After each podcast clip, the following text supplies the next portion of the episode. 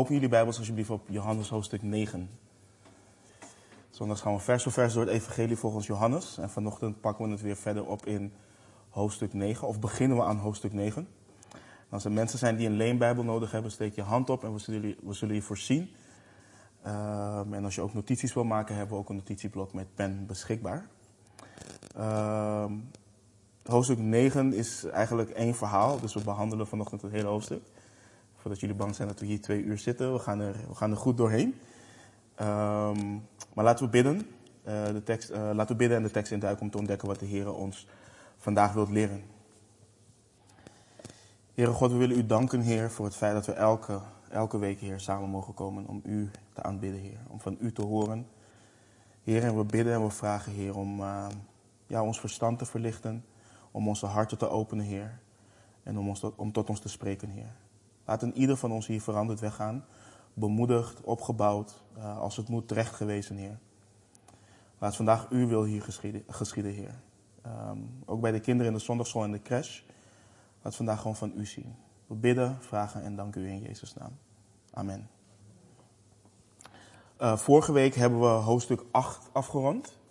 Uh, en hebben we de, de ik ben statement van Jezus gelezen. Voorwaar, voorwaar, ik zeg u, voor Abraham geboren was, ben ik. lazen we in vers 58 van hoofdstuk 8. Een onbetwistbare be, be, bekentenis van, van zijn goddelijkheid. En uh, dat is ook wat dit evangelie kenmerkt.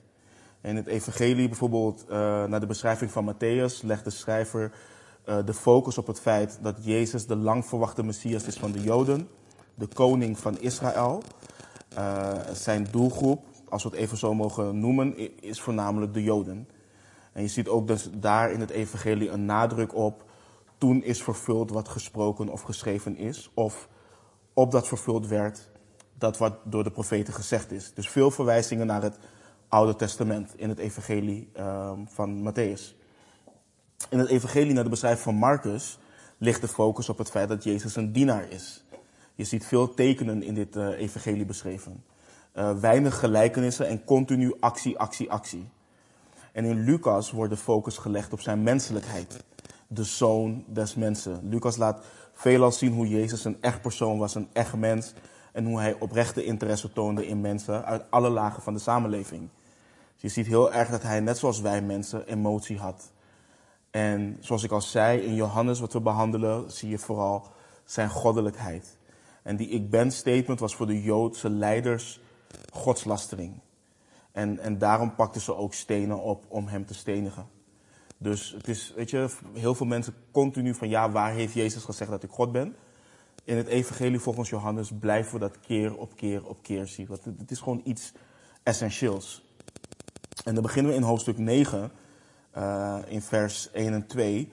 En in het voorbijgaan zag hij iemand die blind was van de geboorte, van de geboorte af. En zijn discipelen vroegen hem, Rabbi, wie heeft er gezondigd? Hij of zijn ouders? Dat hij blind uh, geboren zou worden.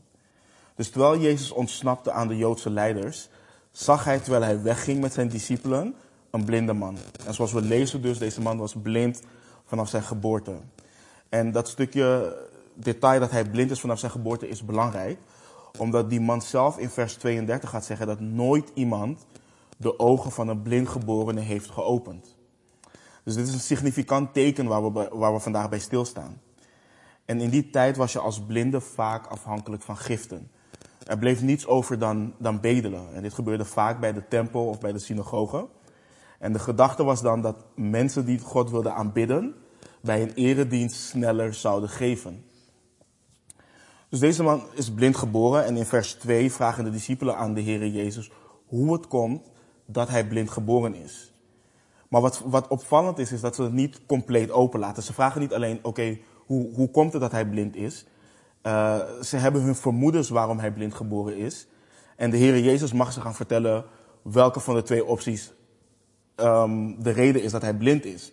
Is het omdat zijn ouders hebben gezondigd of is het omdat hij zelf heeft gezondigd? En dat zijn interessante vragen. De gedachte was namelijk bij veel, niet bij allemaal, maar bij veel Joden, dat wanneer iemand blind geboren was, dat het door, door, de zonde, door, door zonde in hun leven moest komen. Dat een ernstige aandoening of zelfs verdrukking direct het gevolg zou zijn van zonde in iemands leven. En dat was dan vaak ook een populair onderwerp tijdens theologische discussies. En vaak werd dan een bekend vers wat men aanhaalt, vooral in um, de charismatische beweging waar men heel erg zit op genezing, op genezing en bevrijding. Exodus 20, versen 5 en 6. U zult zich daarvoor niet neerbuigen, dus over afgoden, en die niet dienen, want ik, de Heere, uw God, ben een naijverige God, die de misdaad van de vaderen vergeldt aan de kinderen, aan het derde en vierde geslacht van hen die mij haten. Maar die barmhartigheid doet aan duizenden van hen die mij liefhebben en mijn geboden in acht nemen. En weet je, dus dit vers wordt vaak aangehaald voor generatievloeken of wanneer iets over iemand heen is gekomen. Oh, het moet wel zonde in jouw leven zijn of zonde in het leven van je moeder of van je vader.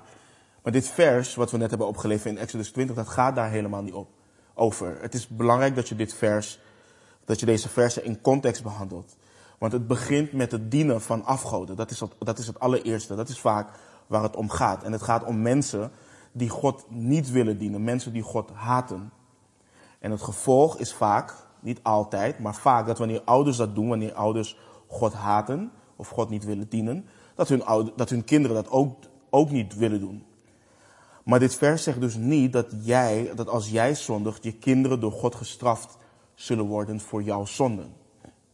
En als dit vers dat zou leren daadwerkelijk, dan zou geen één van ons hier zonder een ziekte of wat dan ook zijn. Want we hebben allemaal gezondigd, leert de Bijbel. Dus het is iets waar, waarin we voorzichtig moeten zijn. Dat wanneer een broeder of een zuster ook door moeilijkheden heen gaat. Of dat wanneer een broeder of een zuster een aandoening heeft, en vooral chronisch. Dat we dan gaan toeschrijven aan zonde in iemands leven of aan ongeloof. Weet je, dat we een theologisch gesprek gaan voeren en conclusies gaan trekken. Ja, maar dit moet zonde zijn, want anders zou dit die persoon niet overkomen. En weet je, kijk, dit klinkt niet onbekend in onze oren als we denken aan het verhaal van Job. Weet je, ellende na ellende kwam over Job heen. En zijn drie vrienden bleven zeggen, kijk, als je beleidt, als je toegeeft dat je een zondaar bent, dan zal het goed met je komen. God doet dit je aan omdat je onbeleden zonde in je, in je, in je leven hebt. Maar niets was minder waar, want uiteindelijk zien we ook dat God het niet is die um, ellende over Job uh, heen doet komen. Maar dat het de Satan was die hem teisterde. Weet je, en vervolgens gaan ze verder. Dus als het zijn ouders niet waren, dan moest hij het zelf wel zijn. En er was een leer wat aangehangen werd, waarin men geloofde dat een kind in de moederschoot al, dus in de baarmoeder al, kon zondigen. Want als het kind al leeft in, in, in de moederschoot, dan moet het kind al kunnen zondigen.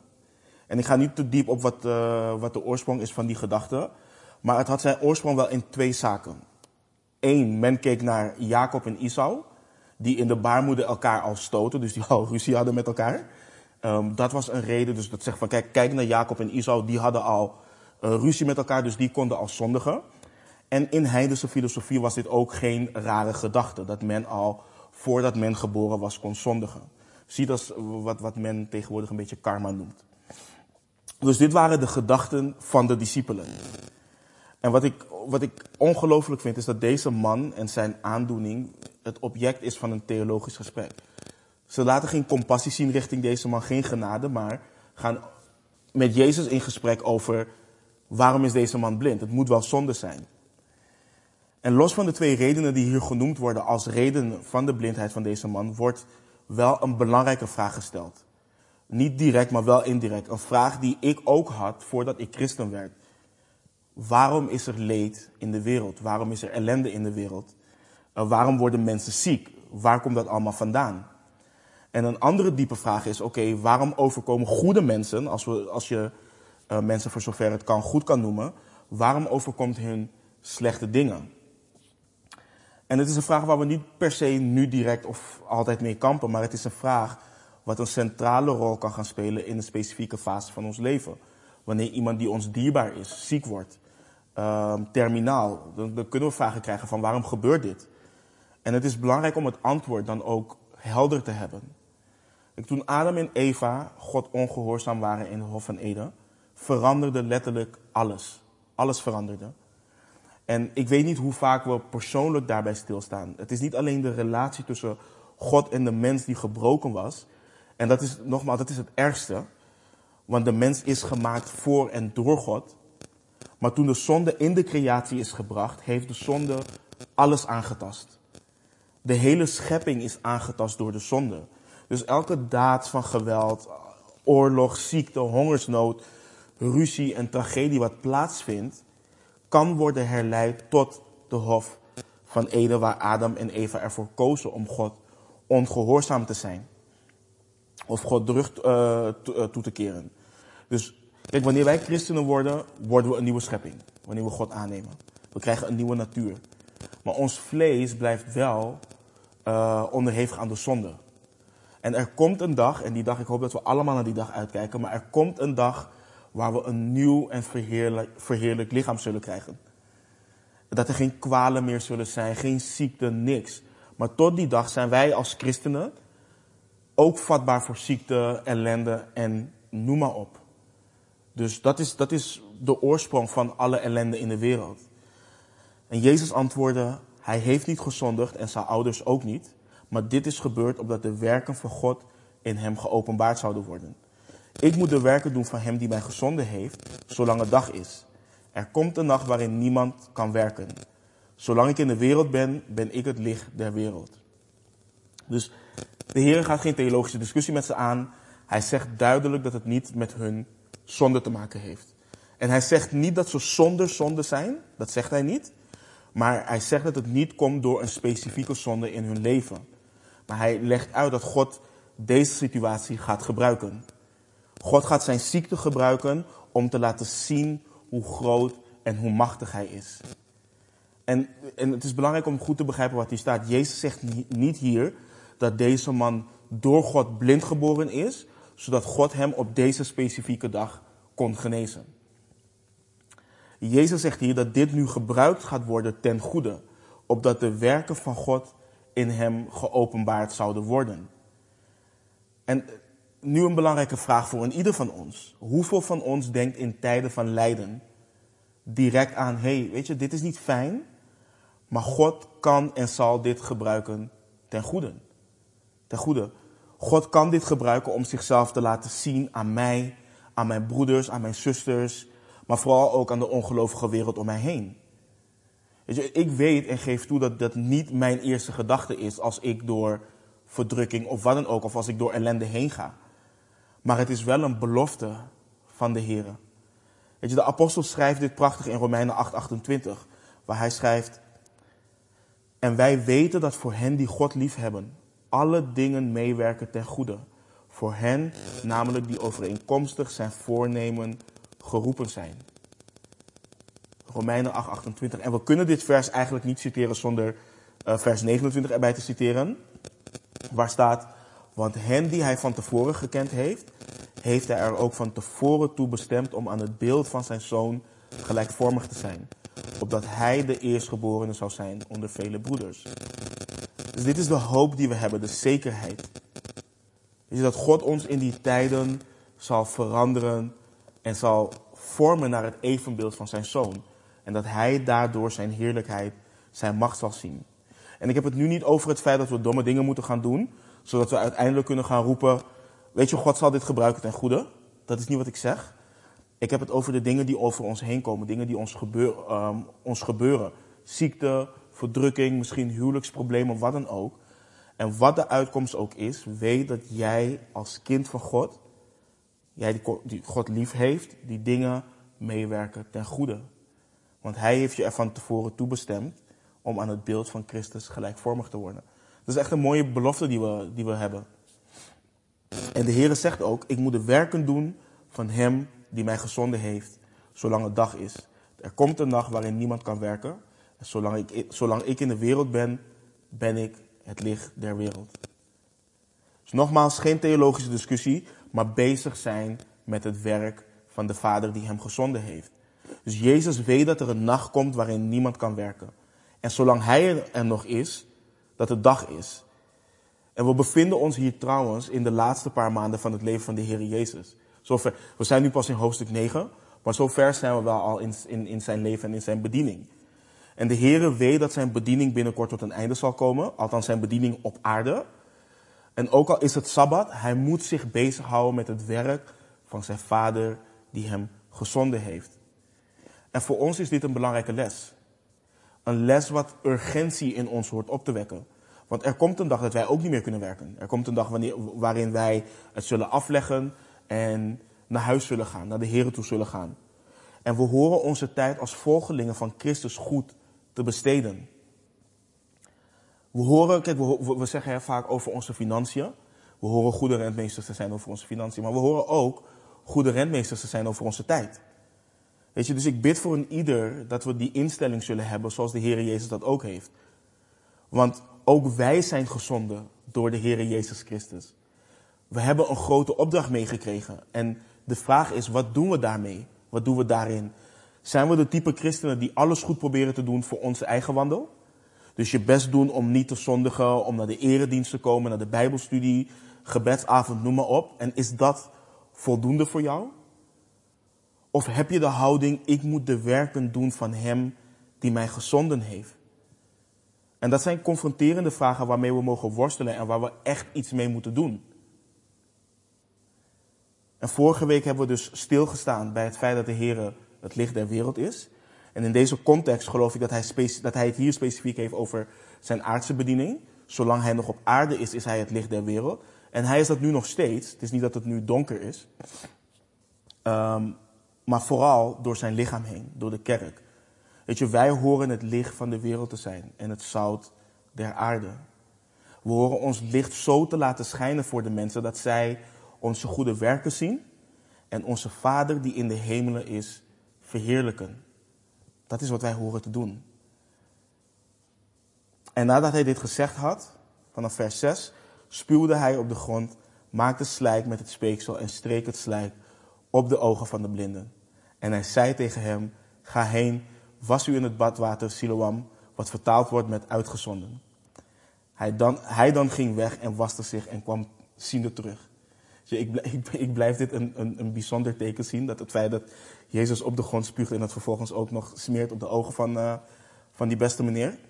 Maar wat we hier zien is het zesde teken van de Heer Jezus in het evangelie. Het genezen van de blindgeborene. Dus hij spuugt op de grond, maakt er een soort van modderpapje van. En met zijn speeksel strijkt hij het over de ogen van die blinde man. En er wordt vaak gevraagd waarom de Heer ervoor koos om dit op deze manier te doen. Ik weet het niet. Ik weet, het niet. ik weet niet waarom hij het deed. Er kunnen verschillende redenen zijn. Er zijn ook verschillende gedachten daarover. Uh, ik ga er niet dogmatisch over doen, maar soms wordt er een gelijkenis getrokken in hoe God de mens vormde uh, uit, uit het uh, stof van de grond. Dus het is een, een leuke vergelijking naar de creatie ook. Maar ik denk niet dat dit per se de reden is waarom hij dit zo doet. Um, het kan ook zo zijn dat de Heer wist dat de Joden er wat van zouden vinden dat hij dit op de Sabbat deed. Omdat het maken van een modderpapje met je vingers zo er doorheen gaat, dat was voor hun al werken. Dus het kunnen verschillende redenen, eh, redenen zijn. Ik weet niet zeker wat de reden is. Maar een belangrijke les die we hieruit kunnen halen is dat God werkt op zijn eigen manier. Hij, hij kiest er gewoon voor hoe hij mensen wil genezen. En vaak kunnen we die manieren gewoon niet doorgronden. Uh, maar wat we ook zien is dat de Heer ervoor kiest om deze man aan te raken. Het is een daad van, van compassie, een daad van liefde. En dat zien, we, dat zien we hem trouwens ook doen wanneer hij de melaatse in Matthäus 8 reinigt. Dus niemand wil die man aanraken, want uh, wanneer iemand als een melaatse door de stad heen ging, dan schreeuwde iedereen onrein, onrein en dan moest je, door, moest je uit de weg gaan. Uh, maar je ziet dus in Matthäus 8 dat Jezus deze man aanraakt. En dat is ook een daad van compassie.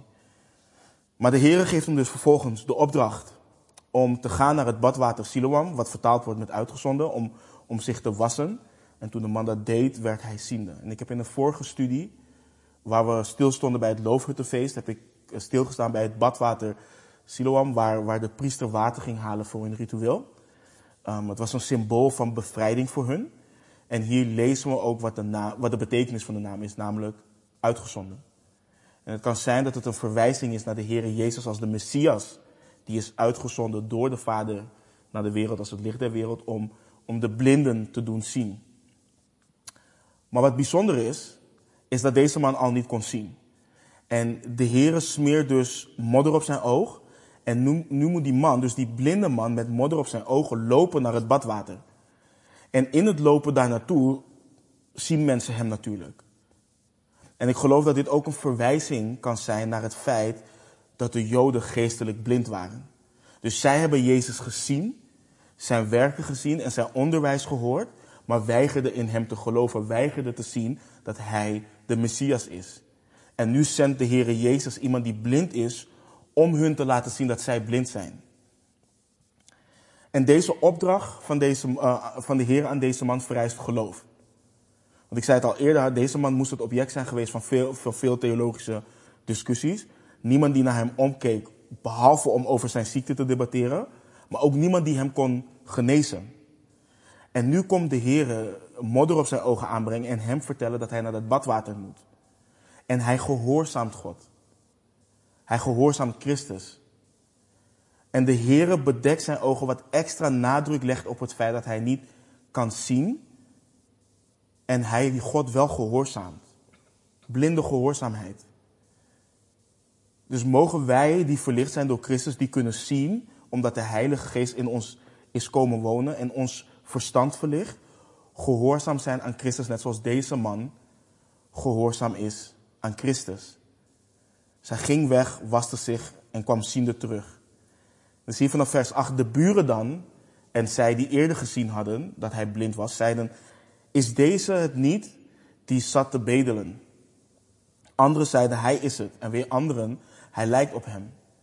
En hij zei, ik ben het. Zij dan zeiden tegen hem, hoe zijn uw ogen geopend? Hij antwoordde en zei, een mens genaamd Jezus maakte slijk, bestreek mijn ogen en zei tegen mij, ga, uh, ga heen naar het badwater Siloam en was u. En ik ging weg, waste mij en werd ziende.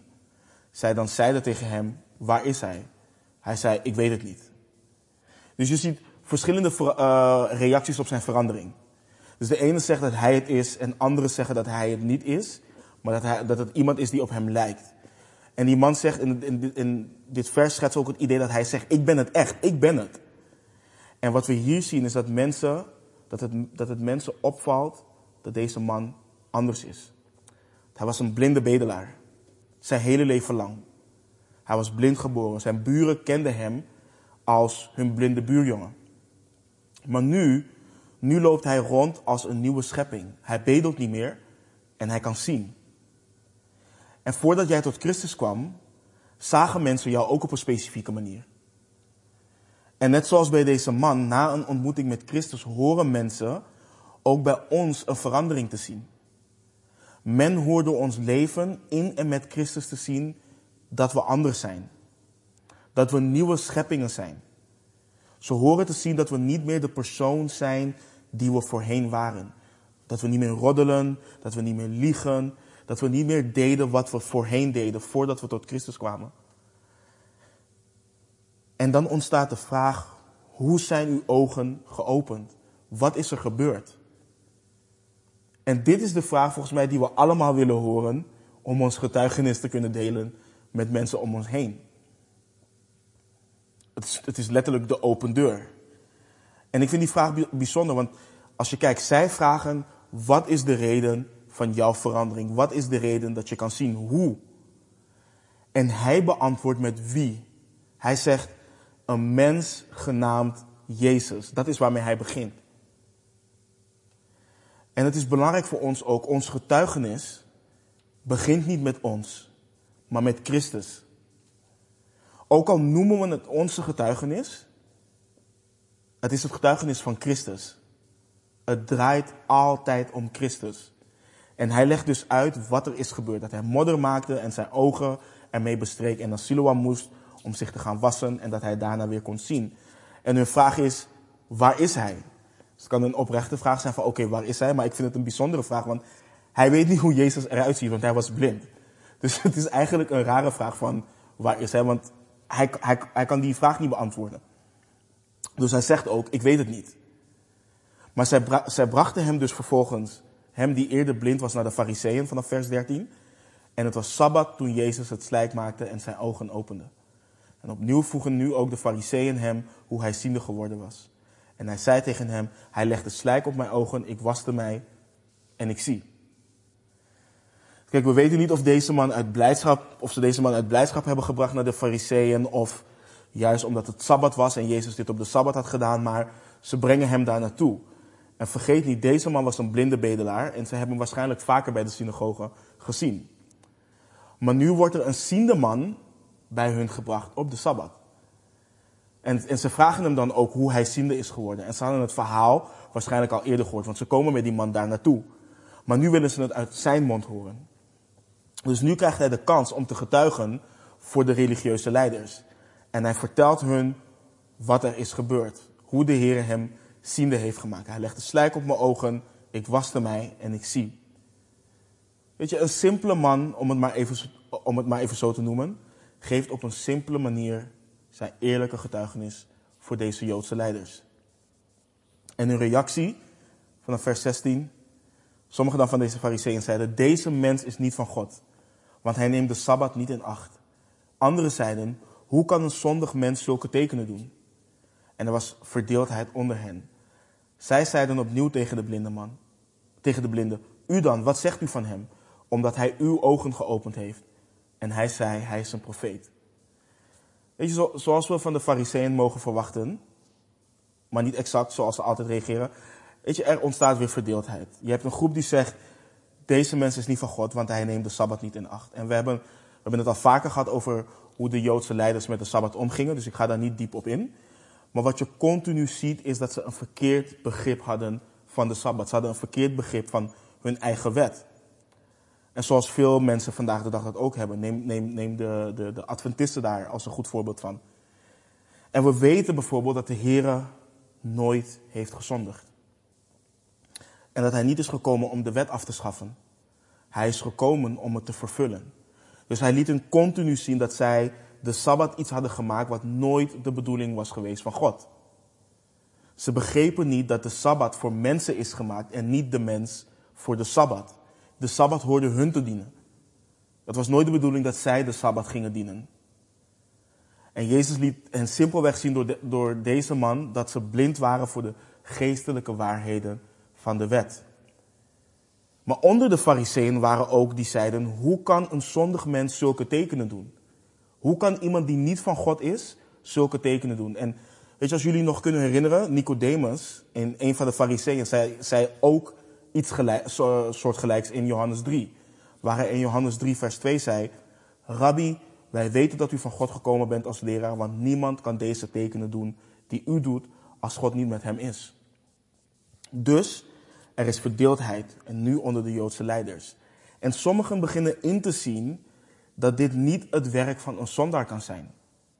Dus hun ogen worden langzaam maar zeker geopend. En ze vragen de man zelf wat hij van Christus vindt. De Heer heeft tenslotte zijn ogen geopend. Wat is zijn getuigenis over Christus? En kijk, deze man had nog geen kennis van het feit dat Jezus de Christus was.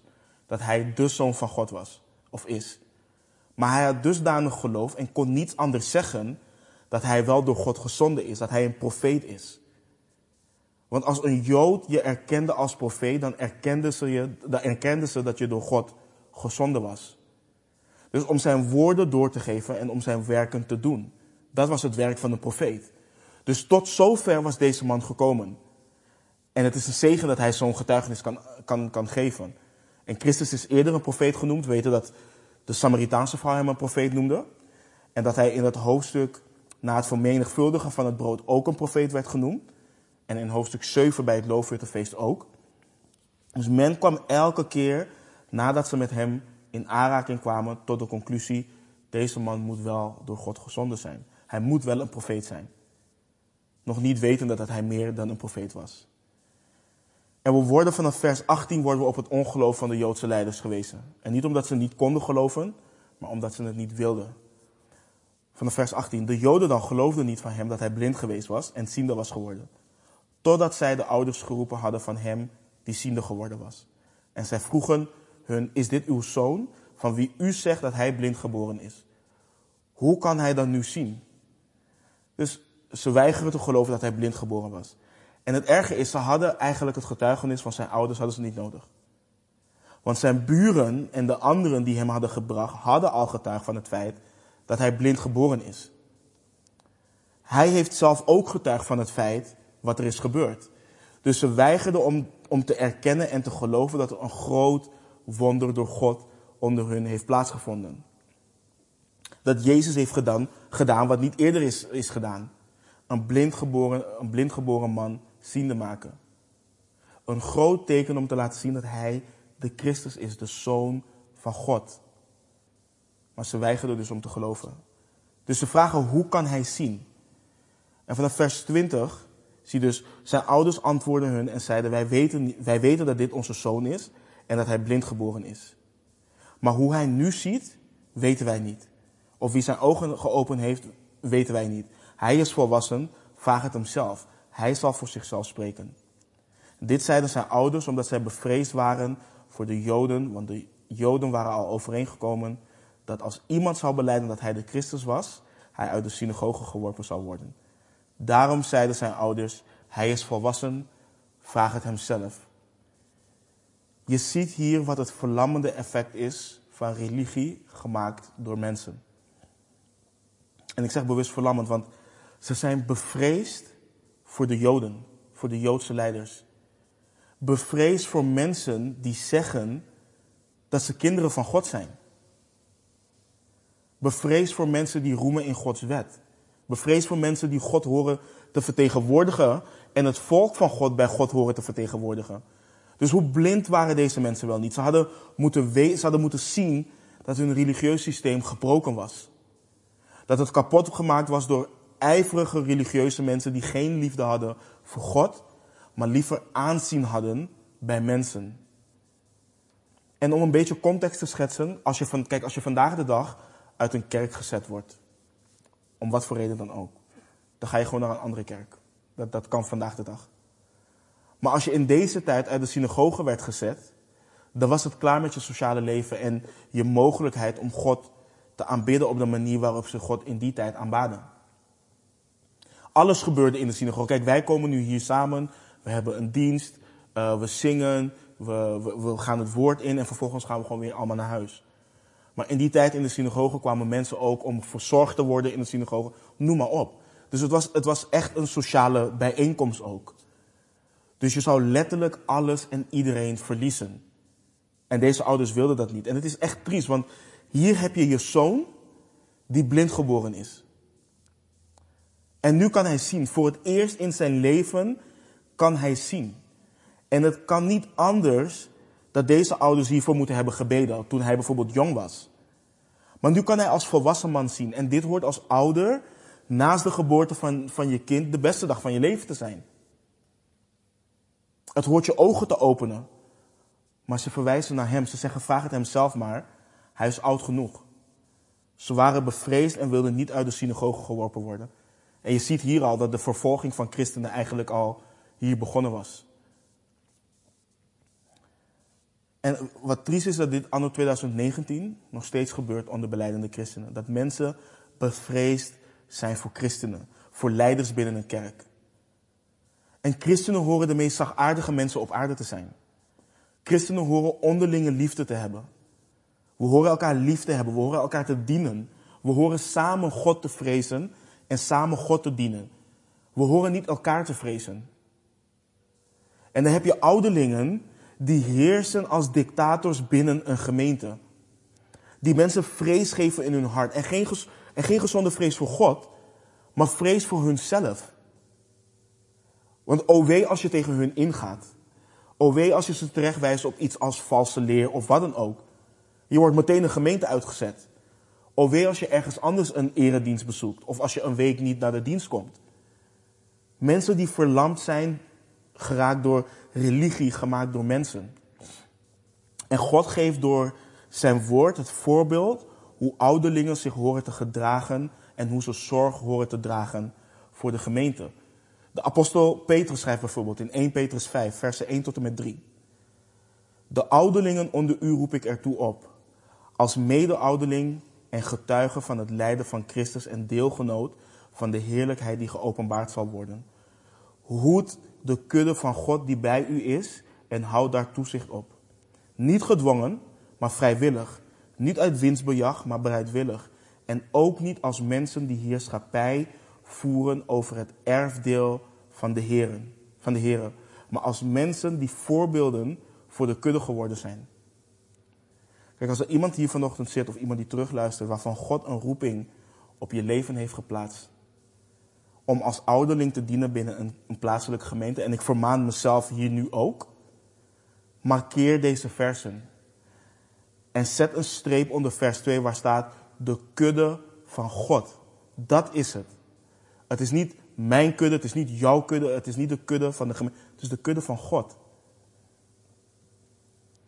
Toen Paulus afscheid nam van de ouderlingen in Efeze, lezen we in Handelingen 20, vers 28, dat hij tegen hen zei: Zie dan toe op uzelf en op heel de kudde, te midden waarvan de Heilige Geest u tot opzieners aangesteld heeft, om de gemeente van God te wijden, die hij verkregen heeft door zijn eigen bloed. Handelingen 20, vers 28. Het is belangrijk dat we als kinderen van God, maar ook vooral als ouderlingen binnen een lokale gemeente, altijd zullen inzien dat het Gods gemeente is. Dat Jezus het hoofd van de gemeente is. En dat we niet heersen over de kudde die ons toevertrouwd is en een cultuur van vrees binnen een lokale gemeente creëren. En vanaf vers 24 gaat hij verder. Zij dan riepen voor de tweede keer de man die blind geweest was en zeiden tegen hem: Geef God de eer, wij weten dat deze mens een zondaar is. Dus deze, deze mannen drukken nu op zijn hart om, om de waarheid te vertellen. Dat is wat er staat. We lezen bijvoorbeeld in Joshua 7, lezen we ook hetzelfde. Geef God de eer. Wanneer het volk Israël verslagen wordt bij hun poging om de stad Ai in te nemen, blijkt dat een man genaamd Agan wat meegenomen had van hun vorige veldslag. En Joshua zegt ook tegen hem in hoofdstuk 7, vers 19: Mijn zoon, geef de Heere, de God van Israël, toch de eer en doe voor hem beleidenis.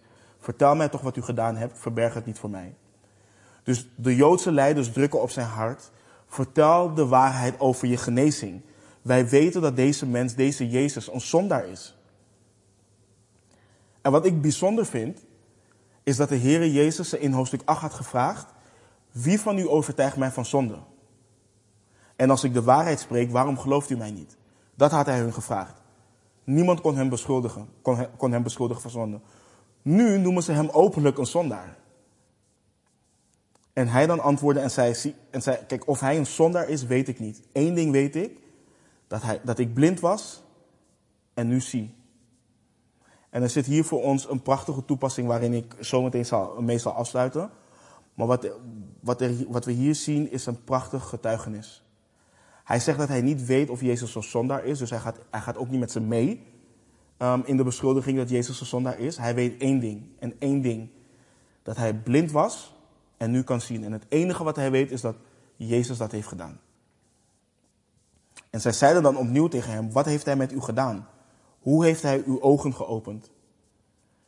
Dus het, lukt ze niet om deze man zover te krijgen om Jezus te verloochenen of om hem te beschuldigen van het feit dat hij een zondaar is. Dus ze doen weer een wanhopige poging en vragen hem weer hoe zijn ogen geopend zijn. En je ziet nu, deze man wordt nu echt moe. Hij wordt nu gewoon moe van het gesprek. En hij antwoordt hun ook op een sarcastische manier. Ik heb het u al gezegd, maar u hebt niet geluisterd.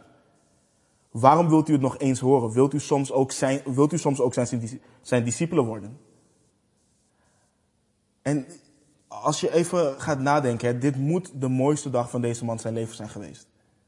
Deze man is blind geboren, niet blind geworden, maar blind geboren. Hij kan, het, hij kan voor het eerst in zijn leven zien. En deze, deze mensen zijn niet blij met of voor hem. Hij is weer een religieuze discussie geworden. En hij maakt ze duidelijk dat ze niet luisteren. Hij gaat, hij gaat het niet herhalen. Dus hij stelt hun de retorische vraag: waarom wil, je, waarom wil je het nog een keer horen? Wil je ook discipelen van hem worden? En ik vind het prachtig hoe hij zich staande houdt tegen deze religieuze leiders. En weet je, het is vermoeiend wanneer je je getuigenis deelt of wanneer je getuigt van Christus richting iemand die nergens in gelooft en niet luistert.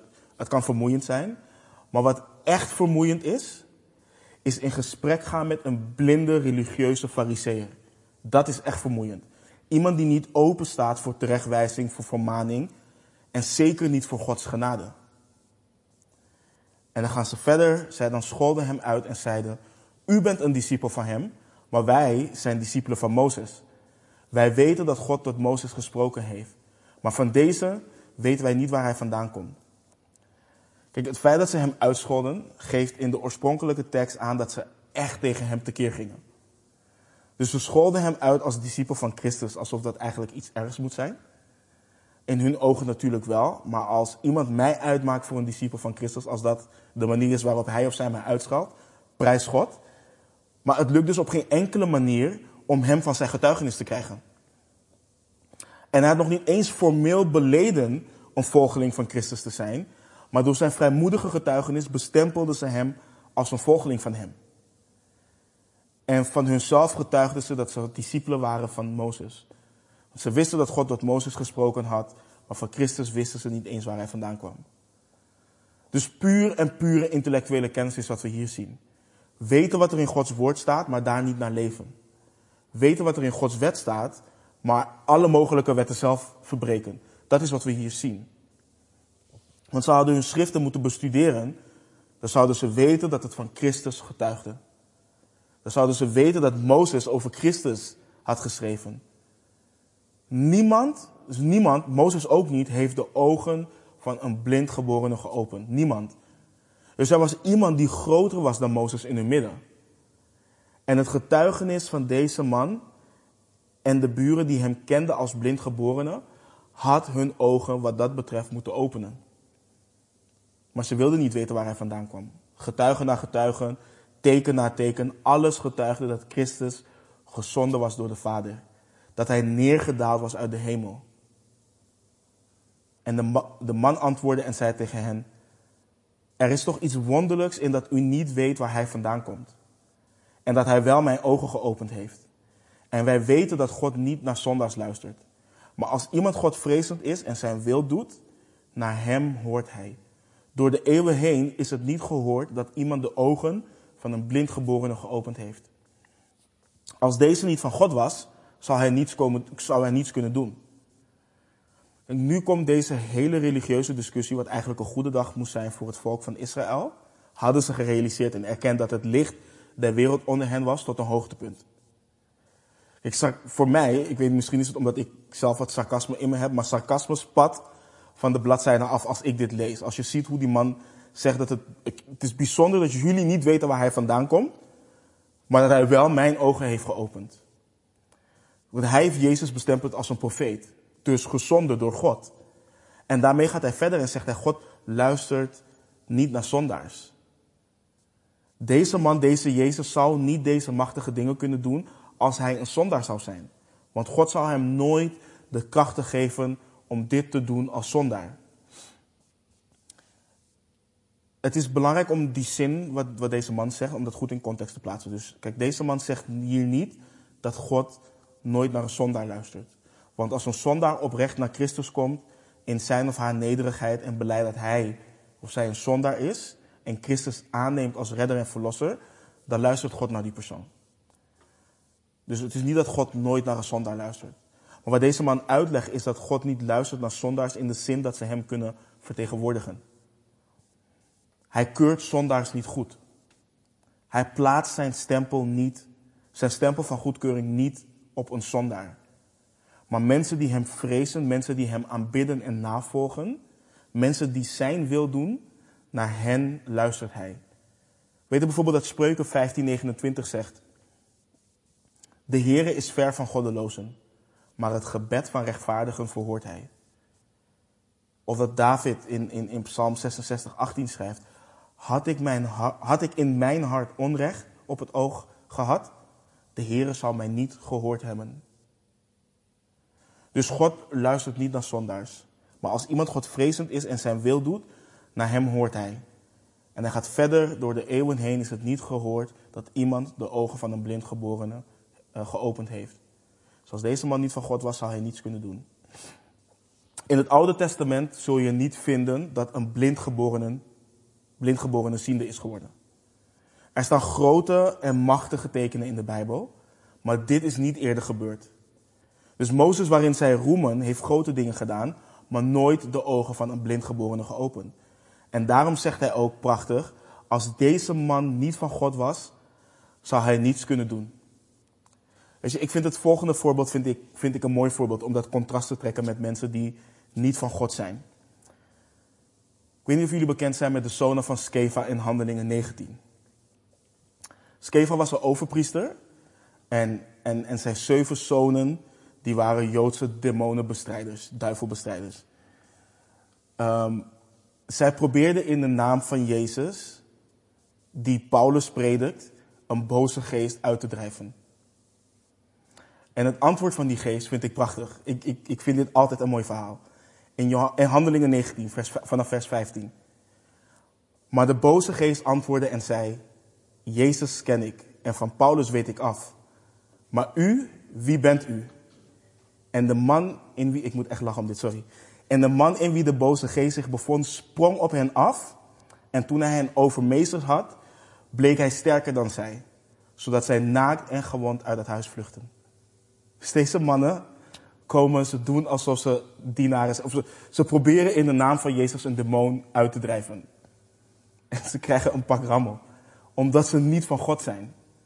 Dus dit is een, een, een voorbeeld waarin je ziet van, kijk, je kunt, het niet, je kunt niet faken om een kind van God te zijn. God zal zijn stempel daar nooit op plaatsen. Dus als je geen kind van God bent, kun je de straat op gaan. Je kunt doen wat je wilt, maar je zult geen vruchtbaar werk voor hem leveren. Dus na, deze les van de, na de les van deze man zeiden de Joodse leiders: Oh, dank je, je hebt gelijk dat het ons, dat, dat het ons niet eerder is opgevallen dat deze man van Jezus komt. Dat, dat, dat is niet wat ze zeiden. Omdat ze vol hoog moet zitten. Hun antwoord lezen we in vers 34. Zij antwoordden en zeiden tegen hem: U bent geheel in zonde geboren. En onderwijst u ons. En zij wierpen hem de synagoge uit. Dus het is echt ongelooflijk. Ik heb, ik heb er echt geen andere woorden voor. Deze mannen zijn doordrenkt van hun hoogmoed. Ze zijn zo blind, zo hoogmoedig, dat ze niet bereid zijn om te luisteren naar deze man. Want hoe durfde deze man hen te onderwijzen? Fariseeën, leraars van de schriften, kinderen van Abraham en Mozes. Deze man was een blind geboren, volgens hun geboren in zonde. En ik heb, ik heb dit letterlijk meegemaakt, dat mensen die langer christen zijn dan ik, niet bereid waren om naar me te luisteren. Dat ze gingen pronken met het feit dat ze twintig plus jaar voorganger zijn geweest of wat dan ook. Dat ik nog veel te leren had. En ik heb ook nog veel te leren. En ik heb, ik heb nog steeds veel te leren. En de dag dat ik hier kom staan en spreek met de houding dat ik niets meer te leren heb, moeten jullie niet meer naar me luisteren. Want er is niets ergers dan een arrogante en hoogmoedige voorganger of bijbelleraar die roemt in zijn positie en vindt dat niemand hem wat wijs kan maken. Het, dat kan gewoon echt niet. Dus ze gooien hem uit de synagoge. Klaar met hem. Geen sociaal en religieus leven meer. De beste dag van zijn leven, een wonder van God. En de leiders gooien hem uit de synagoge. En Jezus antwoordde, of Jezus hoorde dat zij hem uit de synagoge geworpen hadden. En toen hij hem gevonden had, zei hij tegen hem: Gelooft u in de Zoon van God? Hij, antwoordde en zei, wie is hij, heren, zodat ik in hem kan geloven? Jezus is deze man gaan zoeken. Dus ik, ik, ik vind dit echt prachtig. Hij heeft hem niet alleen fysiek genezen, maar stelt hem ook nog een belangrijke vraag. Een vraag waarop het juiste antwoord zijn ziel kan redden. Dat hij kon zien was een groot wonder. Maar hij moest iets belangrijker, belangrijkers doen. En dat is geloven in de Zoon van God. Dus Jezus vraagt hem, gelooft u in de Zoon van God? Van God? Waarop de man antwoordde, wie is hij, Heer, zodat ik in hem kan geloven? Dus deze man wilde geloven. Deze man wilde de Zoon van God leren kennen. Hij was vrijmoedig en krachtig geweest tegen de Joodse leiders. En dat vind ik, dat vind, dat vind ik mooi. En hier spreekt hij in nederigheid tegen Christus. En wat doet Christus wanneer mensen nederig tot hem, tot hem komen? Hij openbaart zichzelf. Jezus zei tegen hem, die u gezien hebt en die met u spreekt, die is het. En hij zei, ik geloof, heren. En hij aanbad hem. En hij openbaart zichzelf als de Zoon van God. Want door te geloven zal hij leven hebben in zijn naam. En de man zei, ik geloof, heren. En hij aanbad hem. Wat belangrijk is, is dat deze man de Heere pas is gaan aanbidden toen hem kenbaar gemaakt werd dat Jezus de Zoon van God is. Deze man wist dat hij niemand dan God mocht aanbidden. Hij wist dat de wet duidelijk maakte dat, als, dat hij als Jood geen andere goden voor Gods aangezicht mocht hebben. Hij wist dat hij voor niets en niemand anders mocht buigen. Dat hij niets of niemand anders mocht dienen. Dus nogmaals, heeft Jezus ooit gezegd dat hij God is? Laat het leven van Jezus en zijn bediening, laat het zien dat hij God is. 100%. Want anders had deze man hem nooit aanbeden. Want hij weet wat voor straf er staat op het dienen van afgoden. Dus deze man wist heel goed wat er bedoeld werd met de titel Zoon van God. Hij wist het heel goed. En in de Bijbel bijvoorbeeld zie je dat mensen willen neervallen, bijvoorbeeld um, neerbuigen voor engelen. En engelen zeggen: nee, nee, nee, nee. Je, je, mag mij niet dienen. Je mag, je mag mij niet aanbidden. Dus, weet je, als Jehovah-getuigen aan de deur komen en zeggen van ja, Jezus is een engel. Nee, Jezus is God. En dat zien we keer op keer terug in de Bijbel. En dit is weer een prachtig voorbeeld van het feit dat hij God is.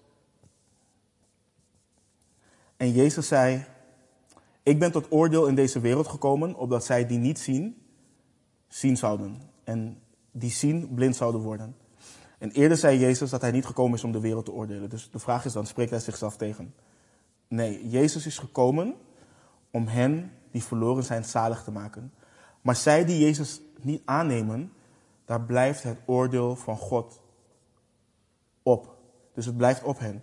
Het resultaat van Christus niet aannemen is dat oordeel over een persoon zal komen.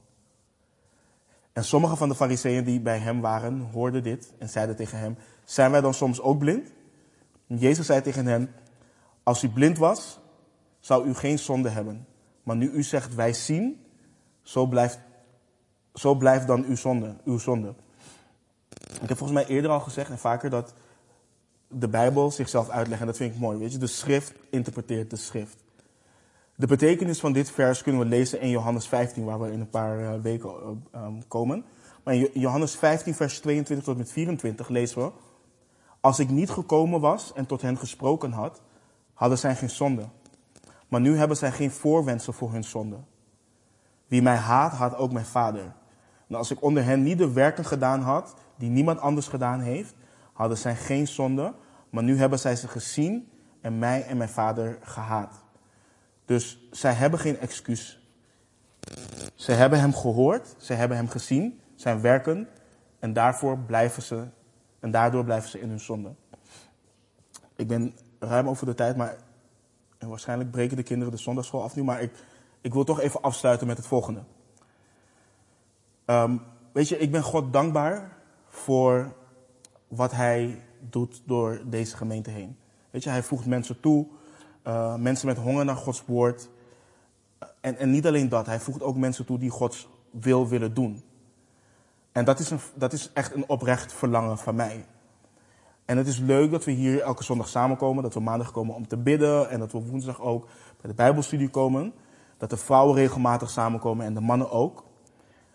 Maar het gaat mij en ik hoop de rest van ons ook niet om het feit dat we hier straks zitten en weten wat elk vers uit de Bijbel betekent. En daar vervolgens niets mee doen. Mijn verlangen is dat we praktische kennis hebben van Christus. Praktische kennis hebben van zijn woord. Dat we hem ervaren in en door ons leven heen. Dat zijn woord letterlijk gaat leven in ons leven. En dat het gaat werken door ons. Deze blindgeboren man kende Christus niet.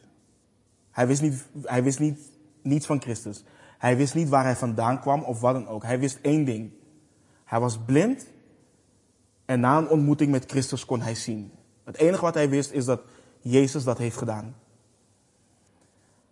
En, en, en los van de betekenis van Gods woord, en God, God heeft ons iets krachtigs meegegeven door zijn woord hier voor ons achter te laten. Maar God heeft je nog iets anders gegeven wat krachtig is om de wereld mee in te gaan. En dat is je getuigenis. En ieder van ons heeft een, krachtig, een krachtige getuigenis van God ontvangen. Een ieder van ons was X voordat hij of zij tot Christus kwam en Y na onze ontmoeting met hem. En in, in jouw getuigenis zit het evangelie van Jezus Christus verwerkt. Kijk, je hoeft de drie-eenheid niet te kunnen uitleggen, bijvoorbeeld. Je hoeft niet uit te kunnen leggen hoe het kan dat Jezus zowel God als mens is. Wanneer al deze kennis niet tot jouw beschikking is, dan heb je je getuigenis. Een mens genaamd Jezus, die heeft jou beter gemaakt. Die heeft jou genezen. Die heeft jou bevrijd. Die is voor jou, die is voor jouw zonden aan het kruis gegaan. Je was blind en nu kun je zien. Simpel, eenvoudig, maar waar. Niemand kan jouw getuigenis daarin afpakken. En, en, en waarom benadruk, benadruk ik dit?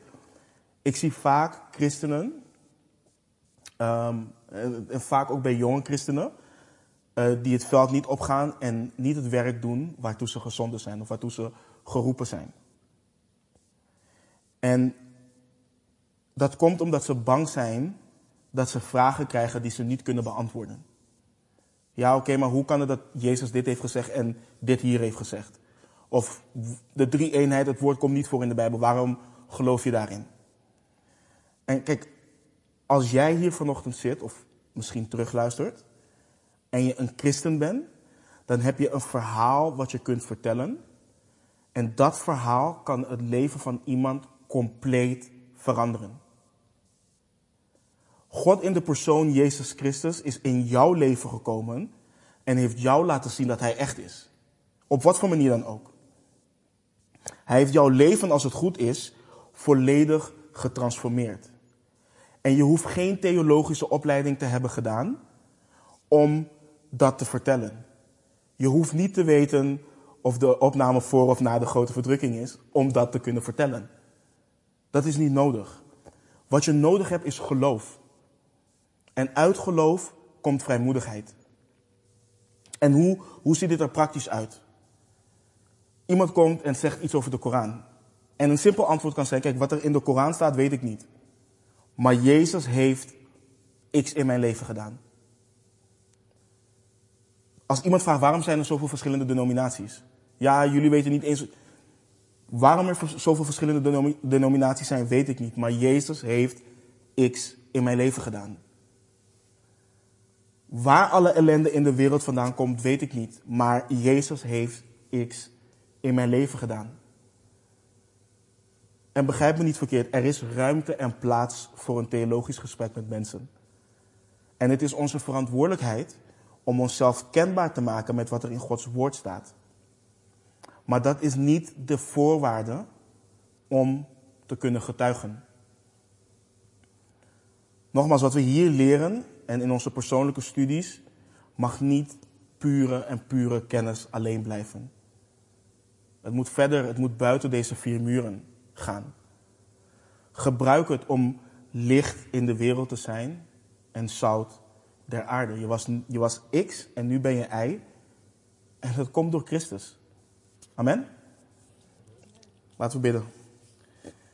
Heer God, ik wil u danken, Heer, voor het feit dat u zo goed bent, Heer. Dank u wel dat u het licht der wereld bent, Heer.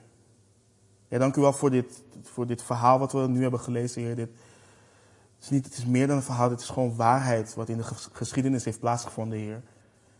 En dank u wel dat dit gebruikt kan worden om, om ons te bemoedigen, om ons op te voeden, om ons ja, kracht te geven, te sterken, Heer. En ik bid dat dit verhaal ons zal veranderen. Dat het ons meer en meer geloof zal geven.